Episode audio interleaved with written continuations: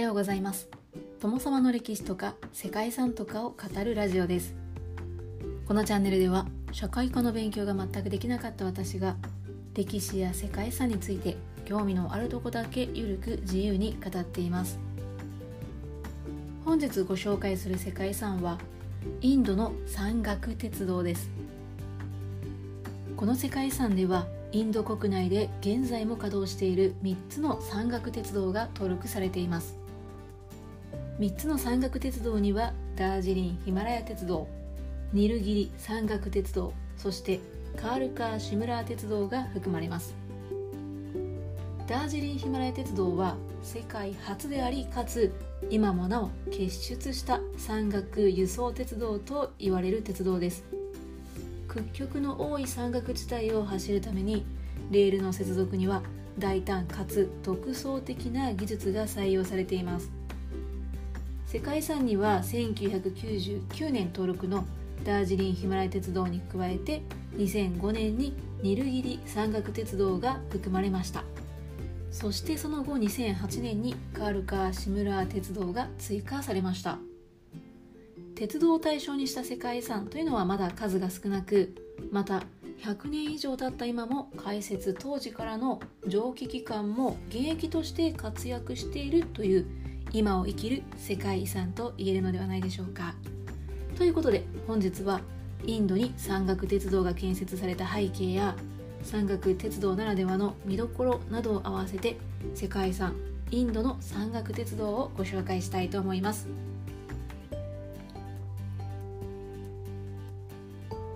この番組はコーヒー沼で泥遊びパーソナリティ翔平さんを応援しています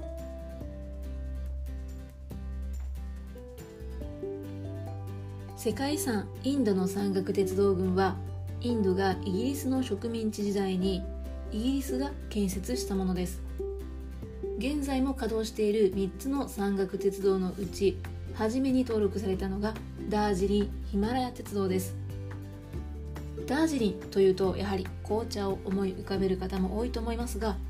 鉄道のある山の麓は香り高い紅茶として名高いダージリンの産地です。標高 2200m を走るダージリンヒマラヤ鉄道は1881年に紅茶の葉の輸送や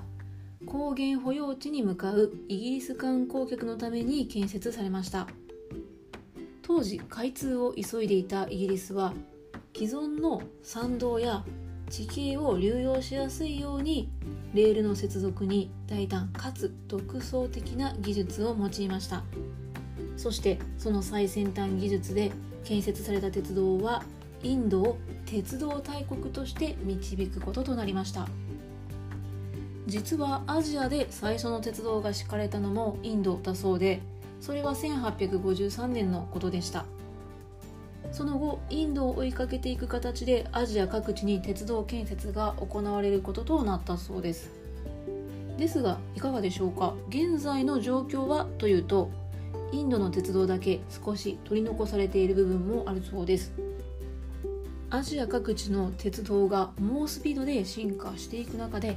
インドの山岳鉄道群は100年以上そのままの姿であり続けることとなりました。ですがそれゆえに世界遺産としての価値も高まったと言えるのかもしれません。それでは世界遺産に登録されている3つの鉄道について建設された順によって紹介していきたいと思います。まずはダージリンヒマラヤ鉄道です。3つの鉄道の中では一番有名な鉄道です。1881年に開通した世界最古の山岳鉄道で全長は約 88km の路線。標高は高いところで 2200m にも上ります。インドの東北部に位置していて紅茶で有名なダージリン地方を走るこの鉄道はトイトレインという愛称でも知られていて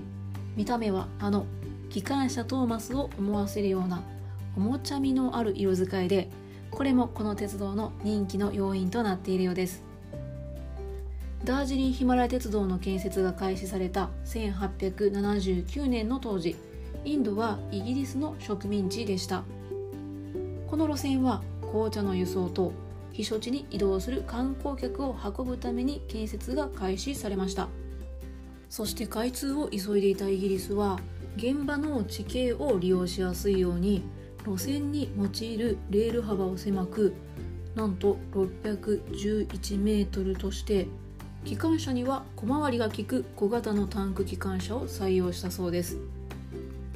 この路線は1881年7月3日に開通していますが開業時から使用されるイギリス製の蒸気機関車というのは最古のもので100年以上使用されているそうです。ダージリンヒマラヤ鉄道では当時建設のコストを削減するために距離を短縮するトンネルの掘削などは行われなかったので山の合間を縫う路線の全行程の7割がカーブ区間となってしまったそうです。このためにループ線やスイッチバックと呼ばれる当時の最新技術が駆使されて運用員が砂巻きを行うといった登山鉄道としての工夫が現在でも随所に見られています。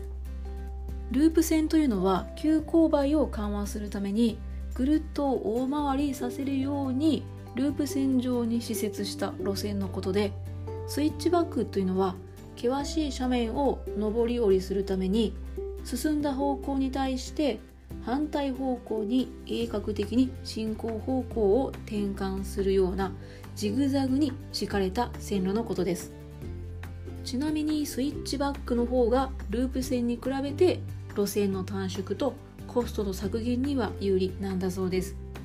こういった路線の形状というのは山の多い日本の山岳部を走る鉄道などでも見られるようですので興味があればぜひ調べてみてください。案外身近にあったりするかもしれません。ダージリンヒマラヤ鉄道は現在は標高 2200m から壮大な景観が楽しめる観光鉄道として人気の山岳鉄道となっています。世界遺産に登録されて以降はディーゼル機関車による牽引となっているそうなんですけれども観光資源として一部では蒸気機関車の運用も続けられているそうです。また急勾配の難所では車輪が空回りをしてしまって停車してしまうことというのもあるそうでこのためレールの上の摩擦を増やすために砂を敷くための砂巻き装置というのが設置されるそうなんですけれども古い蒸気機関車では最前部に砂桶というものが設けられてデッキに待機しているサンドマンと呼ばれる方がその桶から直に砂をレールに敷く。そんな光景も見られるそうです。次に2005年に世界遺産に加えられたニルギリ山岳鉄道ですがこちらは麓のメットゥパラヤムの標高 326m から避暑地のウダカマンダラムの標高 2203m までの約 46km の道のりを結ぶ鉄道となっています。インドで稼働している蒸気機関車鉄道の最後の一つとなっています。1845年に計画が持ち上がって最終的にはイギリスの手で施設が行われて1899年に一般向けのものとなっています。ニルギリ山岳鉄道のレールの幅は 1000mm でこの区間の斜面の最大傾斜はなんと83%あるそうです。平均傾斜は41%とかなり急勾配となっていますね。そのためここの車両は急勾配を登るためにラック式蒸気機関車に押されたり引かれたりまたディーゼル機関車に引かれて走行したりしているそうです。ちなみにラック式鉄道というのは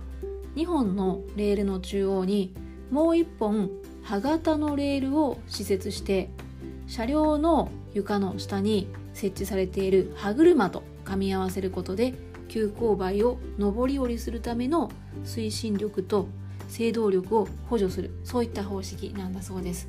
これも一部日本で見られるところがあるようです。